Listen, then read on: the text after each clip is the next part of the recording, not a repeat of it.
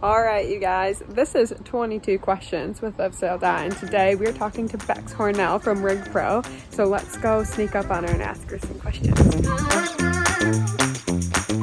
Hey, Bex. Hi, how are you? Good, how are you? Good, thank you. What are you up to? I'm just making a little soft shackle. You're cool. Is that something you do every day? Yes, it is, but it's not the only thing that I do. Tell us some other things you do as a rigger. Um, I spend a lot of time outside. Um, we do a lot of work on boats in the marina, climbing up masts, spending some time with the seagulls. That sounds interesting. So, how did you decide to be a rigger? Well, I really wanted a trade in the marine industry, and um, rigging really screamed out to me because it was so diverse. We do so many different things, we work with so many different people. and yeah, How long have you been a rigger? coming up four and a half years now. And so, do you have to be qualified? Um, there is apprenticeships that you can do to become a rigger, but a lot of people just get safety working at heights courses done, and that's a good starting point. Tell me what you're holding in your hand here. I've got a piece of three mil Dynex and a little fid, needle fid. Ah, so that's what you call splicing. Yes, yes, it's splicing. How many splices are there? oh, there's a lot of different splices depending on what you do, what type of rope you use, and what application they're used for. So, is this where you work every day? Yeah, it is. I spend a lot of my time up here in the splicing room, um, making ropes, pulling ropes, breaking ropes. Um, tell us a little bit more about breaking ropes. So this is our test bed. Um, we can pull up to 10 tonne on the test bed with the ram, and we've also got a winch on the end of it, which we use to milk big dock lines when we're building dock lines for super yachts. Wow, so you break ropes in here. Does that ever get scary? Um, it does give you a bit of a fright. Every time, without fail, I will jump every time I break something just because I don't know that it's going to go. So, do you know the break load of all the lines you work with? yes, with the brands that um, we use here, I have come to know most of the brake loads just because I work with them every day. So, another part of your job you said is that you climb up masts. Yes, I do. Yep. Are you afraid of heights? I'm not afraid of heights when I'm up a mast, but standing on the edge of a cliff does still give me butterflies. So, you're okay to go up a mast, but not to the edge of a cliff. Yeah. yeah. Okay.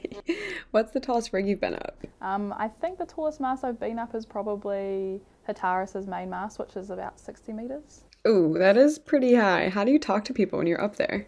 Um, we use hand signals. Um, hand signals is probably the best use of communication. Otherwise, we have headsets which are we communicate with um, people below us with, but they can be unreliable sometimes. Do you voluntarily choose to climb the rig? Yep. And do you find that sometimes you actually are climbing the rig instead of having someone winch you up? Yes, yeah. There's a lot of times where we'll just have be working on a smaller boat and we'll have someone down below just tailing our rope while we free climb the mast. How do you not drop anything? Well, we usually tie everything onto our chairs um, with leashes and whatnot. Some things you can't tie to your chair, so you just have to be very, very careful not to drop it. Always making sure you put your hand all the way into the pocket before you put it down. Have you ever dropped anything? I have dropped a shackle pin once and it narrowly missed someone's head, but we won't talk about that. Secret safe with me. Is this your tool bag? yes, it is.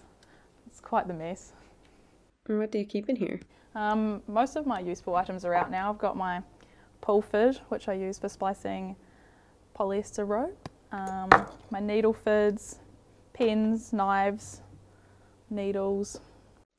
What are some other unique jobs that riggers do? Um, we really are a jack of all trades. We do a lot of different things. Um, we swage wires, we make wire stays, um, tuning masts. We fit out a lot of different masts and components as well.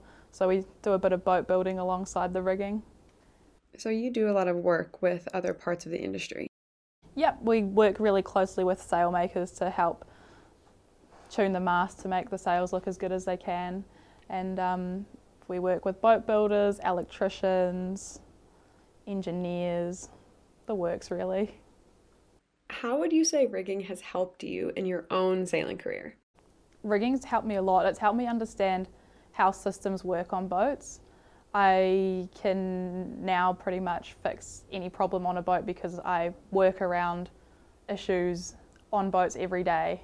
I can, yeah, I think it just helps understand how things work a lot better. Sounds like you would be a valuable crew member. Can you tell us what this long bench is behind you? This is for measuring out ropes. Um, a- most of the work we do up here is just splicing, but we also measure out wires when we do swaging and um, crimping of wires and things like that. Do you have a favorite kind of rope to work with? Um, I'd say a Technora covered Dynex is probably my favourite, just because it's probably the most high performance rope that you can get, strength wise and performance wise. If you own a boat, how often should you be checking your rig? Here at Rig Pro, we recommend that you get a rig check done every year. Um, annual rig checks are really important to make sure that your mast's in working order. Have you ever come across a rig that really needs a birthday? Yeah, every two or three months we'll get one that's in a bit of a sorry state. Um, you can really tell when a mast's been neglected. Is it possible to come back from a state like that? yeah, yeah, we can pretty much fix any problem that we come across. What is your next big adventure? In a few weeks, I'm off to do the Hobart on the Zen. That is awesome. Is this your first Hobart? Yes, it will be. Well, it sounds like your rig's going to be in really good hands. Let's hope so. Well, have a great race and we'll see you when you get back. Thank you. Bye, Beck. See you later. Safe sailing. Twenty-two questions. Oh, I couldn't tell you.